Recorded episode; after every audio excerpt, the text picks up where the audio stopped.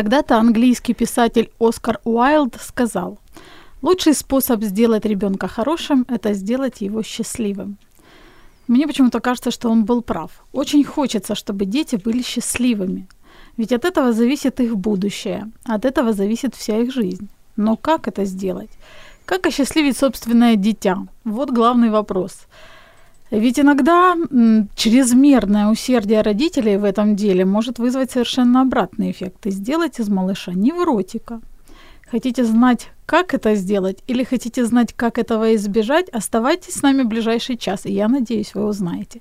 Это программа «Мамские страсти», и сегодня мы говорим о том, как превратить или не превратить своего малыша в, нев в невротика. Меня зовут Любовь Гасанова, я с удовольствием представляю нашу гостью. Это Августина Яценя, врач-психотерапевт, автор и ведущая семинаров о сексуальности, стрессе, синдроме выгорания и преподаватель гештальтерапии. И перед тем, как мы погрузимся в нашу беседу интересную, я хочу пригласить наших радиослушательниц присоединиться – Дорогие наши слушательницы, звоните в студию, задавайте свои вопросы нашей гости, получайте на них ответы, и кроме того, получайте еще и подарки. Э, слушательницу, которая задаст наиболее интересный, по мнению нашей гости, вопрос, ждет подарок. Это может быть либо книга от наших партнеров выдавництва Старого Лева, книга Ларисы Шрагиной 15 табу для мамусь и татусив, или же подарок от других наших партнеров бренда натуральной косметики «Успех» – сеанс расслабляющего массажа для лица. Поэтому записывайте или запоминайте наш номер телефона 0800 21 2018, совершенно бесплатный с любых номеров, с любых телефонов, и звоните, не стесняйтесь, 0800 21 2018. Августина, здравствуйте. Здравствуйте. Очень рада вас видеть снова в нашей студии. Августина, первый вопрос, э, наверное, перед тем, как мы погрузимся в тему о невротиках, э, есть смысл, в общем-то, обозначить определение. По вашему мнению, или вот как вы могли бы сказать, кто такие невротики? Я, вот, например, прочитала в интернете такое интересное определение. Невротик – это человек, которому самому от себя или от всего плохо.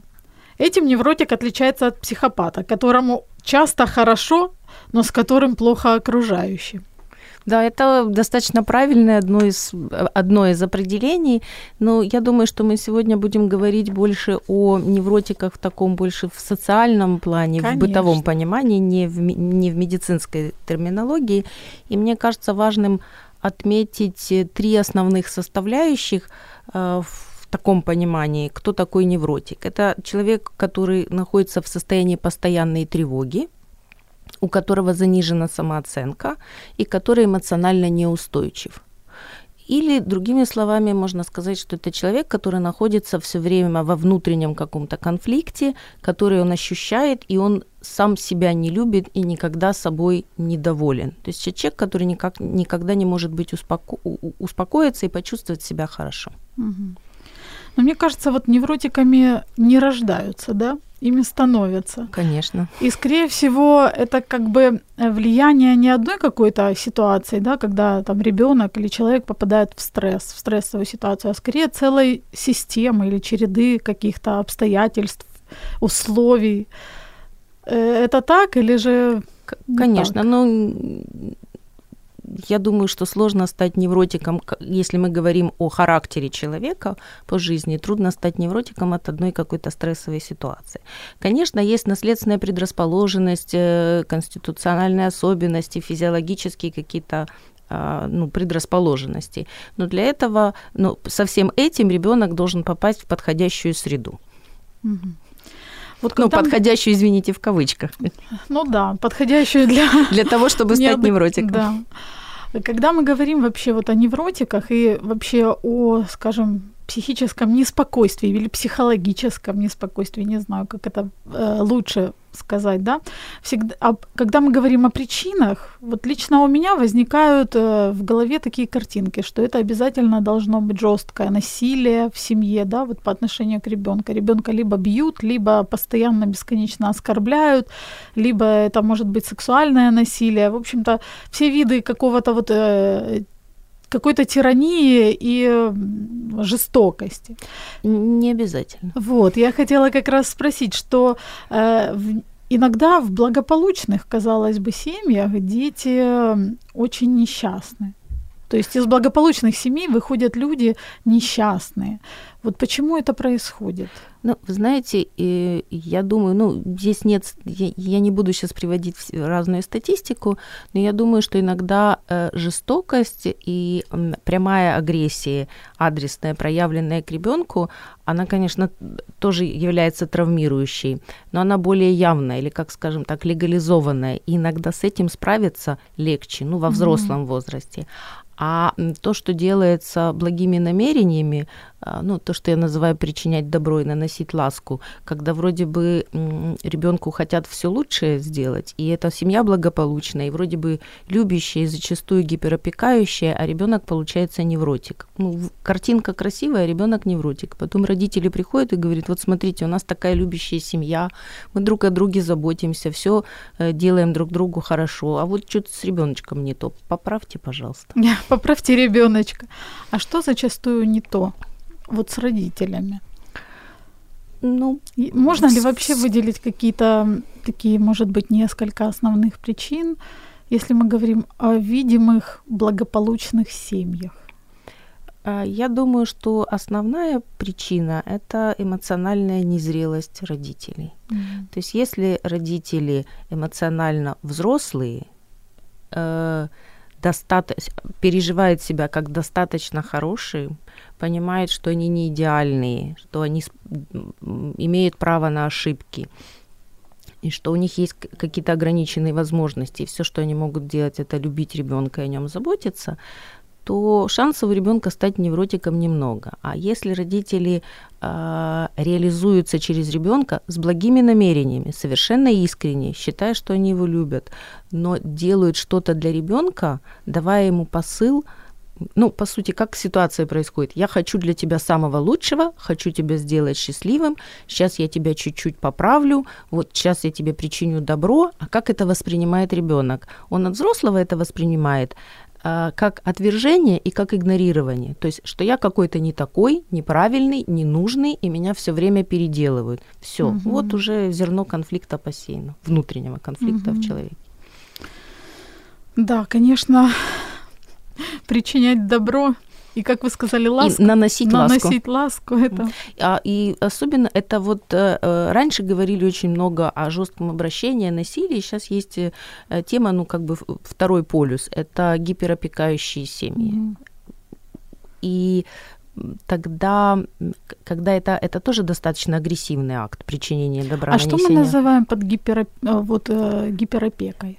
Что подразумеваемо ну, под а, гиперопекой? А, знаете этот э, хороший анекдот, когда мальчик гуляет во дворе, ему бабушка кричит, Вовочка, иди домой. Он говорит, бабушка, а я проголодался или замерз? Да, да, да. Это хороший анекдот. Реальный такой. Ну, то, то есть это чрезмерная это, забота, да? Да. В каждом возрасте, конечно, когда ребенок еще, ну, так называемый довербальный период, когда ребенок еще маленький, не разговаривает, всецело зависит от матери, ибо безопасность и в буквальном физическом смысле выживания зависит от матери, тогда мать ну, э, заботится о нем, да, и она все время с, с ним. Но когда ребенок начинает разговаривать, ползать, потом ходить, а, он, он начинает постигать мир. И он это делает, исходя из какого-то своего внутреннего любопытства, интереса, из каких-то своих драйвов.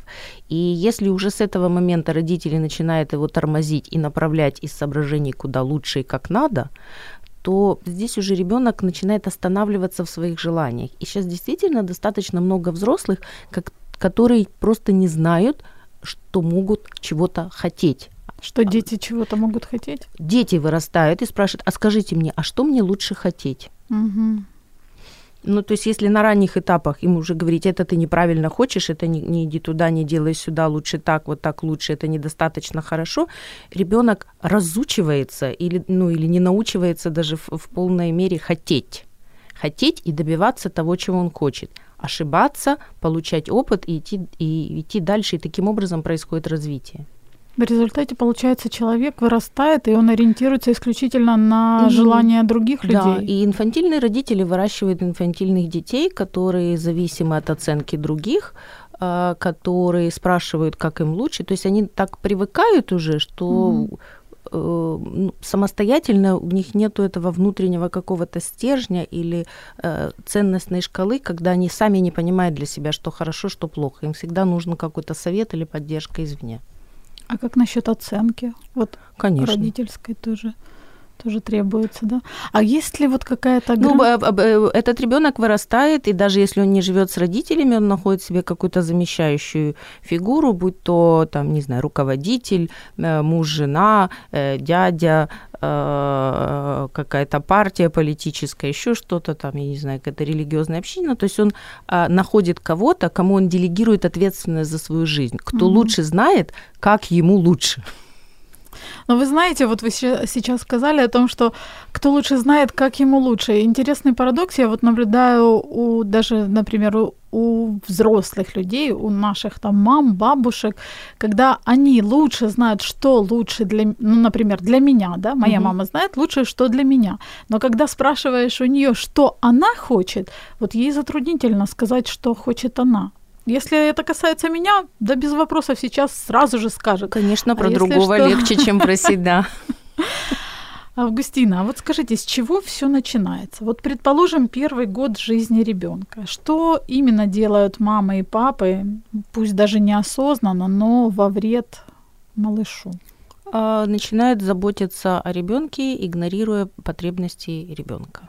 Ну, то есть э, читают модные книжки или начинают э, делать для ребенка то, чего, как казалось, им не хватало в детстве очень часто. Ну, то есть, э, например, э, было жестокое обращение и, э, родителей, да, или родители там сдавали в ясли и уходили, да, тогда мама, например, пытается компенсировать это якобы для ребенка. На самом деле она это делает для себя. Ну, это неплохо, не хорошо. Она действительно, зачастую матери любят своих детей, делают это с самыми благими намерениями. Но хорошо бы себе остановиться в какой-то момент и спросить, я это делаю для кого? Mm-hmm. Ну, для кого? Потому что если ребенок все время ну, у него расписано, что он должен делать, то он вынужден приучаться сдерживать и подавлять свои драйвы, свою агрессию, свои желания. И вот от этой вот сдержанности постоянной начинает нарастать э, тревога, да. И очень часто, например, те дети, которые потом, э, сейчас вот такая модная тема гиперактивности, даже ее уже начали медикаментозно лечить, там есть разные градации, да, возможно, есть какие-то еще физиологические нарушения, но я смотрю на современных детей, которые физически очень мало двигаются. И они ограничены, их начинают быстренько, раненько развивать, иногда с очень большим перегибом, и ребенок не, не успевает сформироваться сам по себе, познать себя угу. через другого. Он, ну вот, как представляете, такая вот простая метафора, как будто вы все время сидите за столом, вы не успеваете проголодаться. Угу. Уже кто-то все время, ну, то есть я вот сижу, только доживала какой-то кусочек, уже кто-то подходит, говорит, на тебе вот еще вот этот кусочек там курочки, на тебе съешь еще эту булочку, я не успеваю это проглатывать, а мне уже говорят, а вот еще вот эту конфетку, а тут водички запей, а тебе будет лучше еще вот съешь апельсинку, тут витаминчики полезные. Не успевает сформироваться желание. Ну, если мы говорим о первом годе жизни, как вообще, ну, Конечно, может быть, это глупый вопрос, но тем не менее я его задам. Как вообще услышать и понимать своего ребенка? Ведь первый год ребенок кричит, там капризничает, или может не кричит и не капризничает. То есть как э, понимать, чего он хочет и ориентироваться на его желания? А, я думаю, что прежде всего это связано с чувствительностью к самому себе матери или лица, который ухаживает за ребенком. То есть если женщина достаточно, ну, возьмем, например, да, да то есть да. если женщина достаточно чувствительна к своим потребностям, к своим желаниям, то есть это чувствительно раз, развито хорошо, и она дифференцирует свое чужое, угу. то она достаточно чувствительна к ребенку. Потому что если мама находится все время, вот мама выросла невротиком, находится все время в напряжении, в ожидании неудачи, ошибки, осуждения, что кто-то скажет, что она недостаточно хорошая мать, не покормит по часам, э, не, пропил, не, не, не, не перепеленает, не, не, не предугадает, когда надо менять памперсы, ну, еще что-нибудь. Если она находится все время в напряжении, ребенок это чувствует, и он часто плачет. И это получается замкнутый круг. Я хочу, чтобы ребенок был спокоен, очень напрягаюсь, чтобы он был спокоен. От этого напряжения ребенок плачет, и я еще больше напрягаюсь, потому что я недостаточно хорошая мать, начинаю заним... заниматься самобичеванием, самооценка падает еще меньше. Чтобы Настроение эту самооценку эту поднять, я еще прикладываю больше усилий, еще больше напрягаюсь, еще больше тревожусь, и еще более нервный ребенок получается. Mm-hmm. Как все интересно.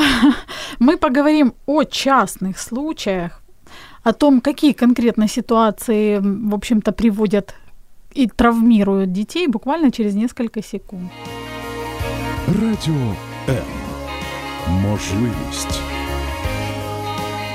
Радіо М. Мрія. Дорогие наши слушательницы, это программа «Мамские страсти», и мы сегодня говорим о том, как превратить или не превратить своего малыша в невротика. У нас в гостях Августина Яценя, врач-психотерапевт, автор ведущая семинаров о сексуальности, стрессе, синдроме выгорания и преподаватель гештальт-терапии.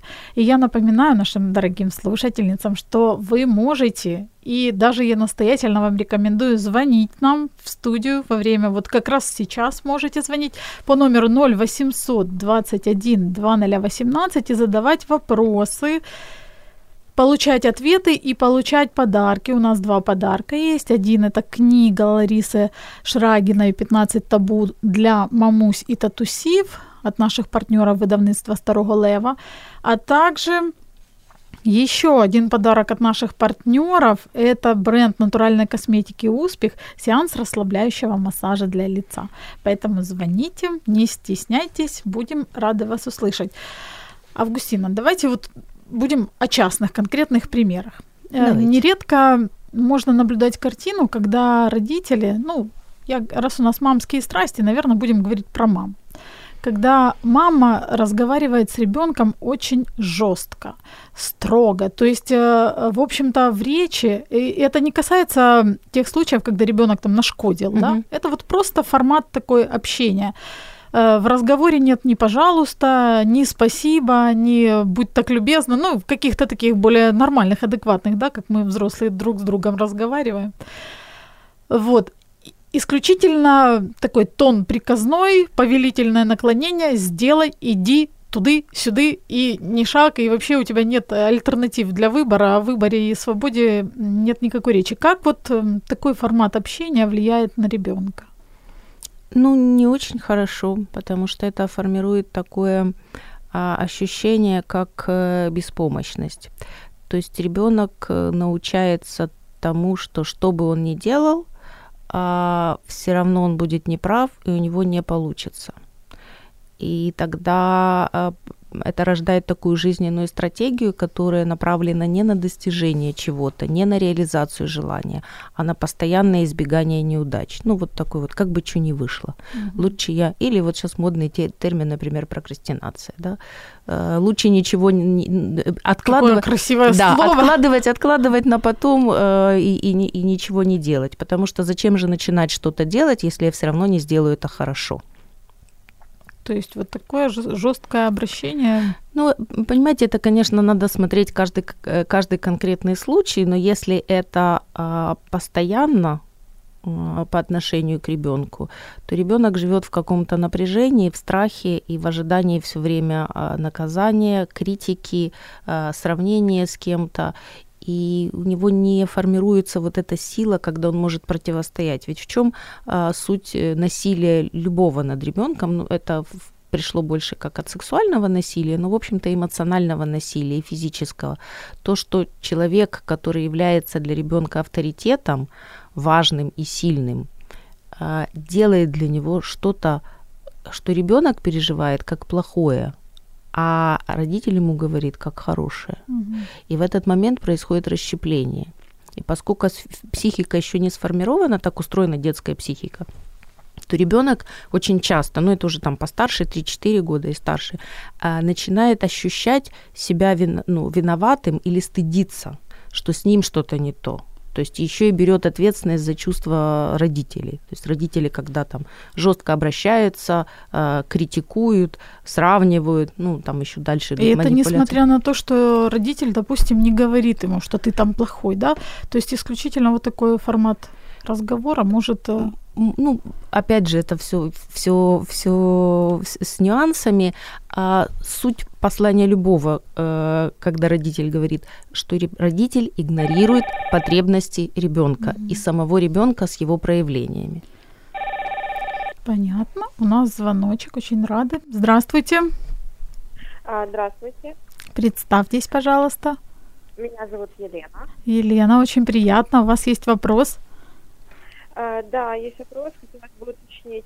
А, вот есть мнение, что э, бывает, что вот нет, дети становятся еще э, до рождения, что когда он еще в животике мамы, если мама там нервничает переживает, то э, вот потом ребенок становится нервным. Есть правда это или нет? Спасибо, Елена. Очень интересный вопрос. Я повторю его для наших радиослушателей, потому что было плохо слышно. Елена спрашивает, э, что есть мнение относительно того, что можно нанести травму еще будучи при беременности, да, когда мама нервничает во время беременности, и, в общем-то, психика ребенка уже там подвергается как- каким-то стрессам. Правда это или нет? А, ну, я думаю, что если покопаться, можно найти исследования, которые это подтверждают, равно так и те, которые это отрицают. Конечно, а, во время беременности, э, если мать находится все время в стрессе и в напряжении, это влияет на ребенка. Но думаю, что речь скорее идет о эм, нарушениях вегетативной нервной системы, биохимических каких-то нарушений, не так э, психологических, не, ну, не тех э, нарушений, которые возникают в непосредственном контакте э, родителей и детей. Хотя есть разные там теории, и, так, и в том числе и психологические направления, которые отправляют в путешествие в довербальный опыт, внутриутробное развитие. Насколько это ну, реалистично доказательно, я думаю, что это скорее выбор, э, верить в это или нет. Безусловно, какое-то влияние есть. Какое именно и точно, я думаю, трудно сказать, потому что в разные времена, ну, знаете, как раньше женщины вон в поле рожали э, и шли дальше там серпом работать, и ничего дети невротиками не были, работали в стрессовых э, условиях. То есть я думаю, что это такой целый симптомокомплекс и очень много факторов, которые на все это влияют. Однозначно сложно ответить, да. Но я думаю, что даже если были какие-то э, ну, сложности во время беременности, если мать чувствует себя достаточно хорошей матерью и стабильно, а, осуществляет стабильный ненасильственный уход за ребенком, замечает ребенка, дает ему тепло и принятие, то шансов быть невротиком у него мало. Несмотря, может быть, Несмотря на стресс и беременность. Понятно. Августина, а как насчет критики? Есть как бы два крайних мнения, да. Одно мнение это то, что там ребенка нужно критиковать и по любому поводу, то есть, а как же он еще станет лучше, вот, а и другое есть мнение, вы, когда... Вы слышали, как вы сказали, да, да сразу? Да, как, как он станет он лучше? лучше? То есть да, послание ребенку, да. что он уже недостаточно хорош. Да, да, так оно и есть, в принципе. А есть мнение, когда, в общем-то, кто-то говорит, что ну, вообще не нужно критиковать ребенка. Но как в таком случае его, скажем, ну, понятное дело, но дети же, они ведь до конца не понимают, на то и родители, чтобы подсказать или сказать, что вообще-то приемлемо, что не очень приемлемо. Как преподносить эту информацию? Вообще, как критика влияет на ребенка? А, ну, смотря как какой ситуации, как часто и за что критиковать. Потому что если, если все время давать ребенку посыл, что ты недостаточно хорош, а особенно если еще, вот знаете, эта тема сравнения, вот смотри, там ты плохо ешь, а Машенька ест лучше, да, или да, ты да. там вот что-то там не можешь сделать, а Петечка уже все сделал, а, постоянно сравнивать, то это да, это вот в корзиночку невроза. А если речь идет о, о разъяснительной работе за какие-то э, не очень хорошие действия, которые совершает ребенок по незнанию, но а, с добротой, наверное, и с каким-то объяснением, почему, ну, что было не так и какие есть варианты по-другому сделать. А есть ли правила, как проводить вот эти самые разъяснения, так чтобы не навредить и не травмировать ребенка? Да, одно самое главное с любовью. С любовью, да. Но любовь же, вы понимаете, тоже понятие такое. Гиперопека. Люди, которые, ну, мамы, которые проявляют гиперопеку, они ведь тоже думают, что они любят. Да, наверное, это надо ну, внести ясность в понятие любви. А мне кажется, что ну, то, о чем я говорю, это предполагает, особенно, особенно если это матери и, и, и, и дети, то это предполагает вот это пресловутое безусловное принятие. А, и если мать принимает своего ребенка таким, какой он есть, действительно, безусловно, ну, тогда отпадает очень много других вопросов. А если она его все время улучшает, то это уже тогда условие, это тогда путь к неврозу. Да. Но я вообще думаю, что это, конечно, тема не, не на одну передачу, а можно год на эту тему говорить. Вот, кстати, по поводу улучшения, да, мы уже немножечко, в принципе, касались темы раннего развития, когда мамы стараются активно, активно из благих намерений развивать ребенка. Если честно, вот я, когда читаю иногда женские форумы, там мамские форумы, я начинаю после прочтения паниковать, потому что у кого-то там в полтора года ребенок уже умеет э, чуть ли не сложными предложениями говорить, у кого-то в почти в два года ребенок уже читает, и я начинаю волноваться и дергаться, что у меня там ребенку год и месяц, а он еще буквы не знает, и ему сейчас на данном этапе интереснее ковыряться в песочнице или что-то там исследовать на полу или в земле, чем смотреть, э, рассматривать книги. По поводу раннего развития, как э, вообще тут не перегнуть палку и как вот такое вот э, навязывание, так скажем, или стремление развивать своего ребенка влияет на малыша? Ну, конечно, есть разные теории, что многое закладывается там до трех, до пяти, до семи лет, а потом уже только это можно корректировать. И родители, естественно, хотят все лучше впихнуть э, в ребенка. Да. Вот именно, именно впихнуть. И я с такими историями тоже встречалась. Опять же, возвращаемся к вопросу, для кого это делается. Ну, как для ребенка. Ну, если честно, родители спросят себя. То есть, э, опять же, очень часто родители сравнивают друг другу с друзьями. Вот смотри, мой уже извините, мой же вот куда-то ходит, а твой нет, а мой читает, и, ну и тогда родители меряются своими детьми, и тогда ребенок как некоторый объект для самоудовлетворения родителей. Для самореализации тоже. Да, и Просто у детей зачастую забирает счастливое детство. Я вижу достаточно много детей, которые просто вот так на улицу выйти погулять или чем-то заняться, чем они хотят, они не могут. Они все время делают то, что надо, должны, надо, должны, будет лучше когда-то потом. То есть они сейчас не живут. То есть они уже там в 2-3 года, они уже здесь и сейчас не живут. У них они уже живут, график расписан. Живут, ну, опять же, как в том анекдоте про песочницу, ой, это ваши там внуки, да. Ой, какие хорошенькие, да, младшенький юрист, а, а старшенький доктор, да. Да, да, да.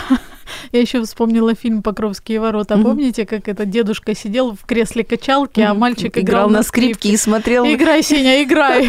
Или Яша, играй, Яша, играй. А детки играют в футбол внизу. Ну, смотрите, это такая тема, конечно, а не то чтобы детей совсем не надо развивать. Но вот помните, мы говорили, когда еще мать чувствует ребенка до того, как он начинает разговаривать. Если родители достаточно чувствительные к ребенку, они поддерживают его в его интересе. То есть они наблюдают, что ребенку сейчас интересно, и его в этом поддерживают. В чем-то ограничивают, в чем-то поддерживают. Но изначально интерес идет от ребенка, а не от родителя.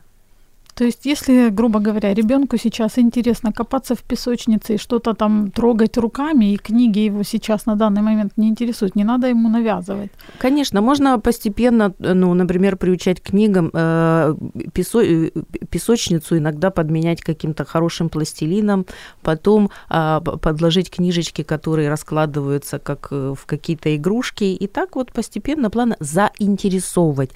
Ну, вот понимаете mm-hmm. разницу между навязывать, принуждать принуждать и заинтересовывать, возбуждать любопытство. Потому что когда ребенку любопытно и интересно, он это делает без сопротивления, он втягивается и получает удовольствие, и результат лучше. И психологический комфорт больше. А когда он делает это по принуждению, то в этом много напряжения, он вынужден подавлять свое естество, свои желания, он приучается подавлять это, и потом живет такой вот весь подавленный. Кстати, я вот слышала такую теорию о том, что дети, чьи родители вот так чрезмерно старались относительно раннего развития, там раньше научить читать, раньше научить еще там чего-то, и там разные языки, разные там познания, там страны, география mm-hmm. и все прочее, что такие дети нередко вот к моменту по- похода, отправки в школу теряют интерес вообще к обучению. Ну, я, опять же, не знаю все исследования, но помню еще там в моем детстве, какие-то 80-е годы тоже занимались раз, разным ранним развитием, а потом спустя 20-30 лет поинтересовались, что случилось с этими детьми. Соверш... Ну, в основном это совершенно заурядные обычные дети. То есть те, а... которые были гениальные в самом Зачем? детстве ну, то есть есть счастливое детство, и э, опять же самое лучшее, что может э, что могут сделать родители для ребенка, это быть самим, э, сами довольны собой и счастливы. Угу. Потому что если ребенок растет в тепле, в принятии, в заботе и в безопасности, то он может потом делать все, что он хочет потому что он чувствует поддержку, он чувствует защищенность и тыл. Это дает ему ресурс. То есть это не надо делать какие-то, прилагать какие-то чрезмерные усилия, ломать себя, очень сильно напрягаться, идти через сопротивление, быть в бесконечной тревоге, э, бегать от завышенной до заниженной самооценки, быть эмоционально любильным. То есть потом на это уходит гораздо больше сил, когда это по принуждению. Дорогие слушательницы, если вам кажется, что вы что-то делаете не так, и вы сомневаетесь, наносит ли это какую-то травму ребенку или не наносит, вы можете развеять свои сомнения, позвонив нам в студию по номеру 0800 21 2018 и задать вопрос нашей гости. Не стесняйтесь, а мы вернемся к нашему разговору через несколько секунд.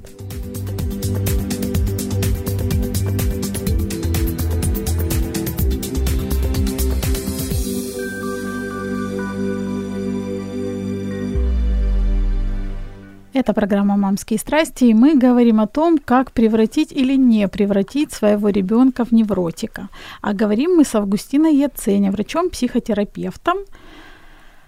Августина, следующий вопрос у меня. Есть такая методика, которую, наверное, большинство из нас, можно сказать, впитало с молоком матери методика воспитания запугивания, да, вот когда ребенку говорят, не делай этого, иначе там бабай придет, или там я тебя отдам милиционеру, или вот видишь вот этот дядя, если ты сейчас не пойдешь со мной, то значит тебя этот дядя заберет. Вот как такая методика и как вообще запугивание влияет на ребенка?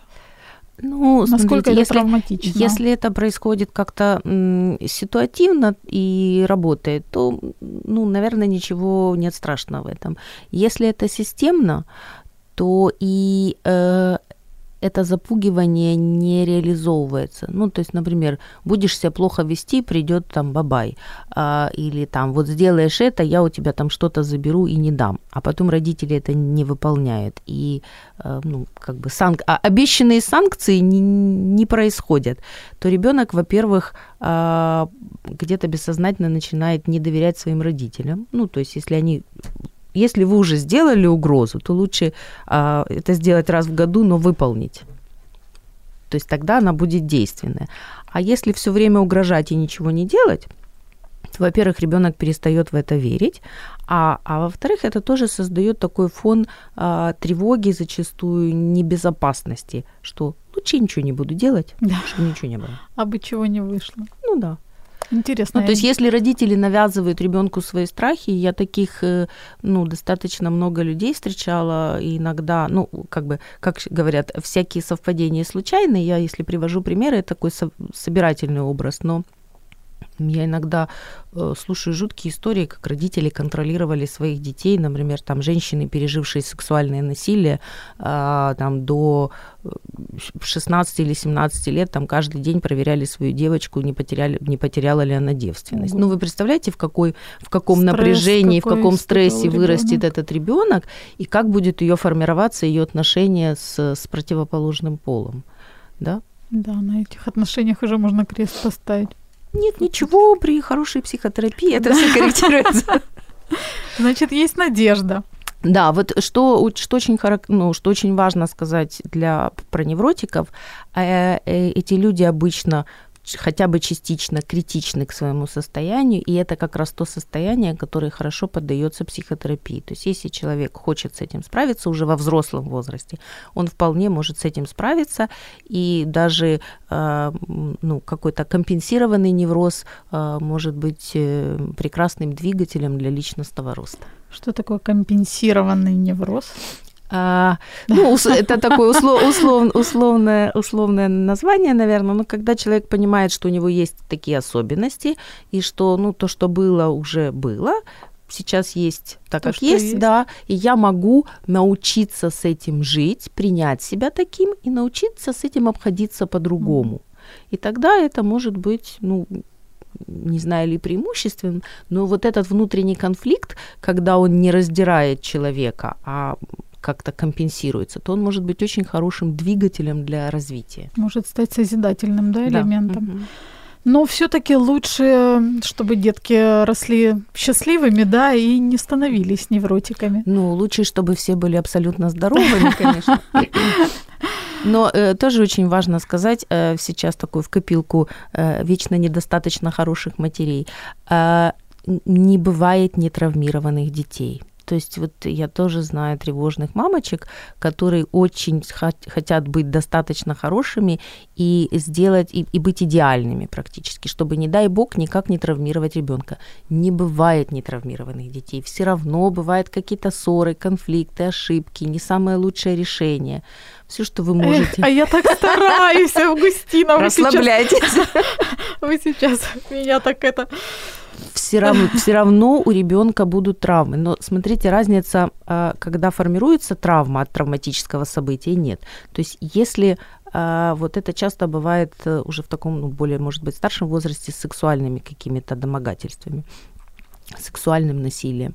Если а, происходит какая-то психотравмирующая ситуация, но ребенок чувствует себя любимым, э, принятым и имеет доверительные отношения с кем-то из близких, ну, там, из родителей, и он может пойти к родителю и сказать, там, мамочка, вот этот дядя как-то плохо на меня смотрит, например, да, или вот там учительница в школе, вот то-то и то-то делать. И, и родители, вне зависимости от того, прав ребенок или нет, доверяют ему и его защищают.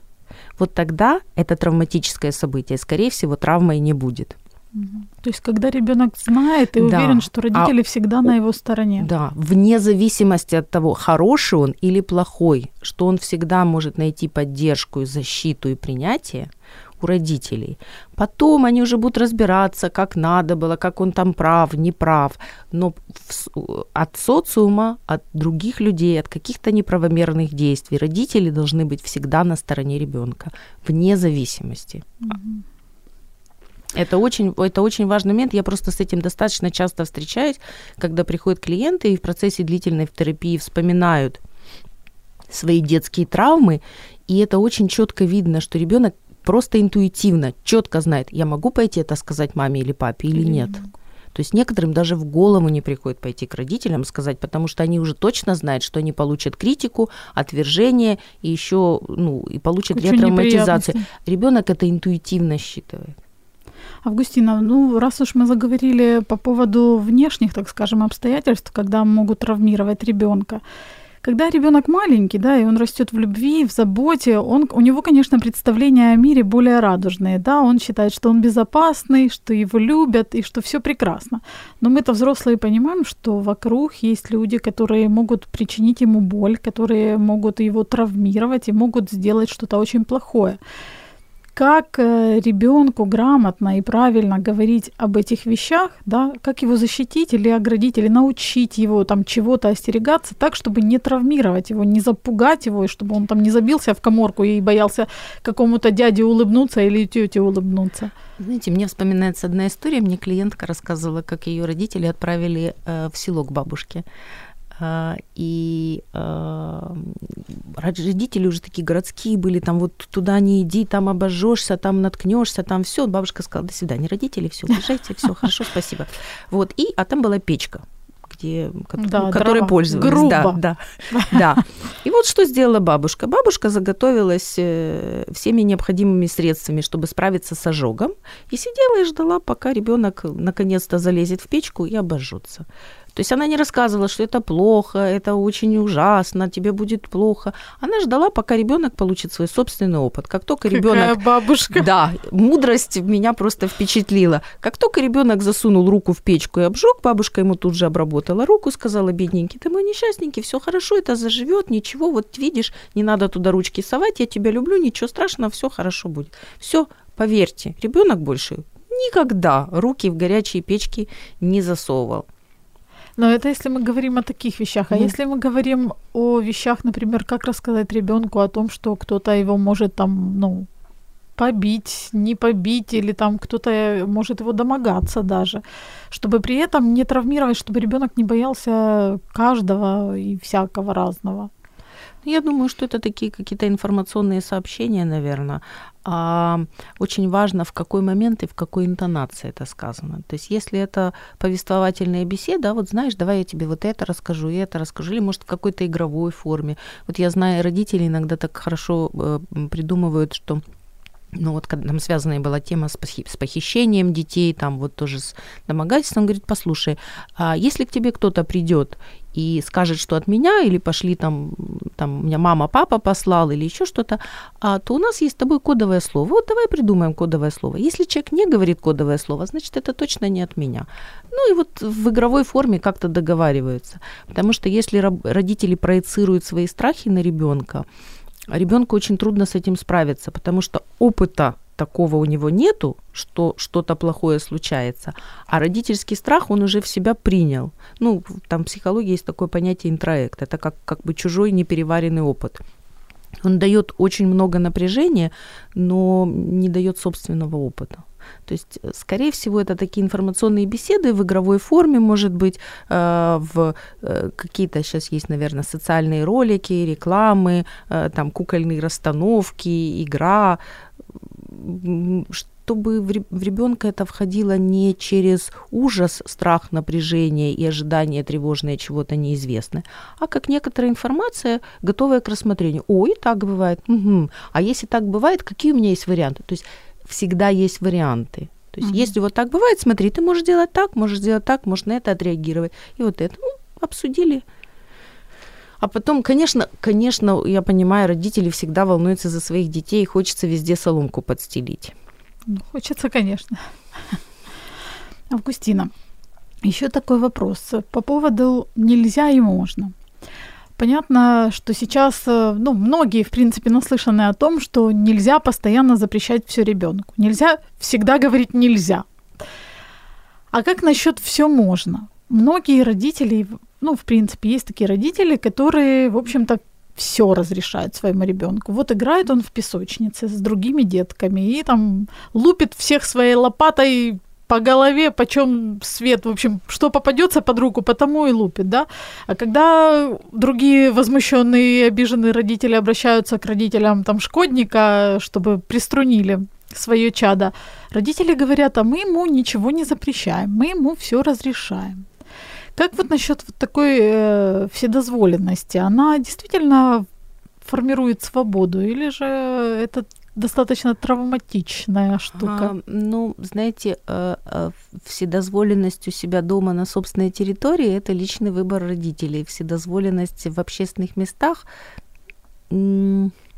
я не знаю, может быть, вы видели, очень популярный ролик был в интернете, когда а, мальчик в супермаркете маленький, а, да. мужчину толкал тележкой, что-то там ему делал да, бесконечно, а мама, значит, наблюдала за вседозволенностью мальчика, а потом дядечка взял и вылил ему пакет молока на голову. Я думаю, что это оптимальный вариант, ну, как метафора, да.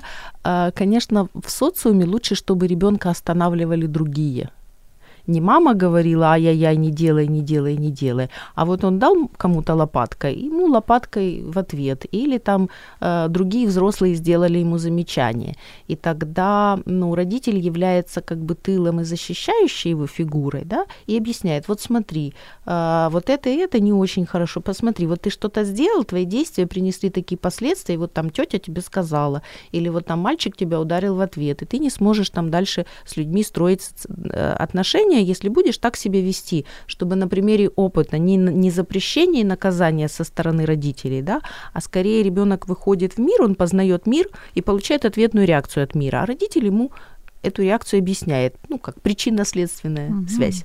То есть вы хотите сказать, что это нормально? Допустим, если я мама, да, и в песочнице лупят моего сына, да, и я могу сказать этому малышу, что не делай так. Ну, ваше право защищать вашего ребенка. Ну, логично, да. Я к тому, что, знаете, почему я э, сейчас это уточняю? Потому что, опять-таки, в интернете очень много вот в форумах мамских обсуждается тема, как вести себя, когда там вот ребенок шкодит и наносит вред окружающим и доста ну, в общем-то, доставляет им хлопоты, неприятности и дискомфорт, так скажем. И очень многие мамы считают, что учить и воспитывать своего ребенка и говорить, что ему нельзя делать, может только его мама. А окружающие должны молчать и сопеть ну, в тряпочку, помалкивать. В смысле, вы хотите сказать, что а, мама ребенка а, считает, что она вправе э, регламентировать действия окружающих? Нет. Мама, ну, ну что у нее достали, что у нее да. столько власти и силы, что она может э, другим людям рассказывать, что они должны делать. В какой-то степени, да. Ну, то есть, грубо говоря, если вот этот случай, который мы рассматривали, вы привели пример mm-hmm. по поводу тележки, да, mm-hmm. когда мальчик бил э, мужчину тележкой. То есть э, некоторые мамы считают, что вот этот мужчина, он даже не имеет права сделать замечание ребенку, что замечание ну, ребенку должен сделать дальше. мама. Ну, то есть все-таки ребенку нужно предоставлять возможность э, видеть. Я думаю, ну, я думаю, что есть разные ситуации и разные дети. Да, конечно, если ребенок выходит и сразу начинает всех там кусать и бить, то надо как-то с ним заниматься дома. Но если это ситуация какая-то, то ребенок таким образом происходит социализация, когда ребенок вступает в контакт с другими людьми и получает от них разные ответы. И тогда у него формируется опыт. Ага, вот я так поступаю в этой ситуации, я получаю такой ответ. То есть это получается его опыт, а не навязанное мнение родителей. Потому что если родители говорят, вот так не делай, так не делай, так не делай, или тебе можно вообще абсолютно все, у него не, ну, не формируется опыт. В первом случае он ничего не делает, и у него нет опыта, а во втором, а, а, а во втором случае это вседозволенность. И тоже, наверное, это не самый хороший вариант для ребенка. То есть ребенок в определенное время он выходит, начинает выходить в социум, и он должен понимать про свои границы и чужие. То есть мои границы начинают, заканчиваются там, где начинаются чужие границы. Это такая, ну, плавающая линия, но она всег- всегда есть, потому что абсолютная бездо- вседозволенность, она делает личность безграничной. И mm-hmm. тогда очень проблематичной потом в социализации и в установлении контактов с другими людьми. У нас звоночек. Здравствуйте. Добрый день. Представьтесь, пожалуйста. Меня зовут Наталья. Наталья, очень приятно, Наталья. У вас есть вопрос? Да, подскажите, пожалуйста, если появились первые симптомы невроза, что делать? Безусловная любовь, ограждение от, непри... от э, ну, как бы неприятных ситуаций или сразу психолог? Угу. Спасибо. А, а могли бы уточнить, что значит первые симптомы да, невроза? Это вопрос. А, ну, когда ребенок замыкается в себе, неадекватно реагирует на какие-то просьбы. То есть не слушается. Да. Ну, я думаю, не обязательно сразу бежать к психологу, а просто попробовать. А сколько лет, лет ребенку? Уже рассоединилась у А. нас связь. А, ну, я думаю, что прежде всего это попробовать поговорить с ребенком, э, понаблюдать за ним, каким образом с ним лучше установить контакт, чтобы э, получить доступ к его переживаниям, что он чувствует, в какой ситуации он замыкается, на что он реагирует, с чем это связано. Ну, то есть какую-то такую первичную диагностику, наверное, можно провести и самому. Но опять же, это зависит от возраста ребенка. Ну, никогда неплохо обратиться к, псих- э, к специалисту, к психотерапевту, к психологу. Опять же, в зависимости от возраста, там сейчас можно сделать э, психологическое исследование, тестирование. Э, э, психологическое исследование, тестирование, посмотреть какие-то предрасположенности, ну, получить рекомендации непосредственно в каждой конкретной ситуации. Августина, вот у меня такой вопрос, да, когда я обсуждала вот эту тему про невроз и про невротических детей, э, в Фейсбуке одна из моих знакомых написала, что лучший способ вырастить психически здорового ребенка это быть родителем самим психически здоровым. Это прекрасно. Но Это где же вы прекрасно. встречали психически Да. здоровых людей? Вот у меня такой вопрос, что мы, в принципе, нас много таких невротиков, да, которые выросли в семьях тоже таких. В общем-то, нас невротиков много. И у меня вопрос, есть ли у нас шанс? Конечно. точнее, у наших детей. И что Конечно. нужно делать для того, чтобы, вот если так комплексно сказать, что нужно делать?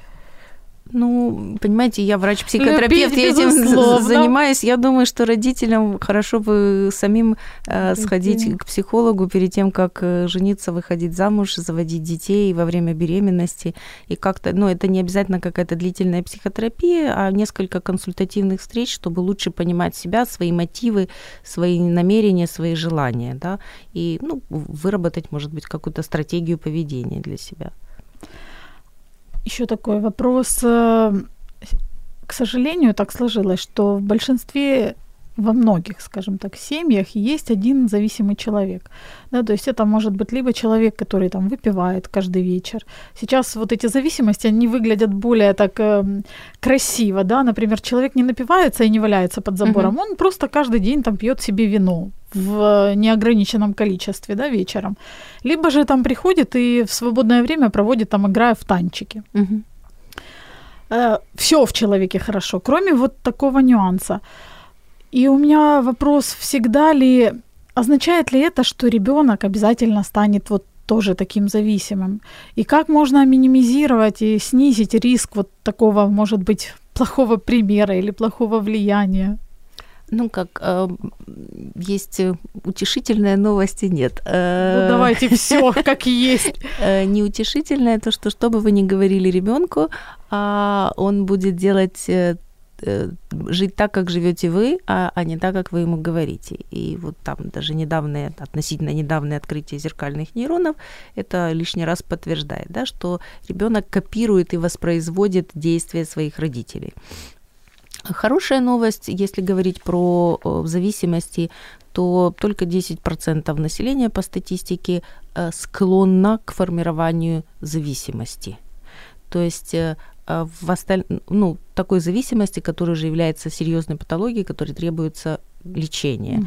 Остальные поддаются коррекции, потому что если в семье есть зависимый человек, то это всегда а, проблема а, семейной системы. И если корректировать семейную систему, то и корректируются вот эти созависимые отношения. То есть нет зависимого без созависимого. То есть если человек играет в танчики, то, то либо его партнер, либо его родители каким-то образом а, тоже вложились э, в это зависимое поведение. Ну, вот это вот то, что 10% меня очень порадовало. Мы вернемся буквально через несколько секунд.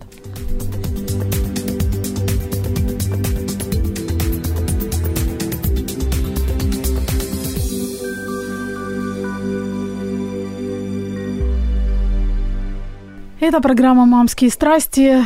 И, к сожалению, к огромному сожалению, у меня еще ряд вопросов остался не затронутый. Но наша программа подходит к концу. У нас было два звоночка, и по мнению нашей гости, сегодня подарок получает Елена, которая спросила относительно того, насколько стресс влияет э, на ребенка, насколько стресс во время беременности влияет на психику ребенка. Поэтому мы ее поздравляем. Елена, мы с вами свяжемся буквально вот по завершению программы и расскажем, как получить наш подарок. Ну и вы выберете, что вам больше по душе, что вам подходит. А мы должны прощаться. Я еще раз, наверное, напомню о том, что лучший способ все-таки сделать ребенка хорошим – это сделать его счастливым. А счастливым можно сделать только, наверное, безусловной любовью. Да, Августина? И будучи достаточно счастливой матерью. Вот, и будучи. Поэтому, что ж, в завершении нашей программы мне хочется пожелать родителям, мамочкам быть счастливыми, заниматься собой, думать и осознавать себя, развиваться, в общем-то, быть счастливыми, получать удовольствие от жизни. И тогда ваш малыш тоже будет счастливым, глядя на вас, и вместе с вами будет счастливым. Услышимся в следующий четверг. До свидания. До свидания. Радио М.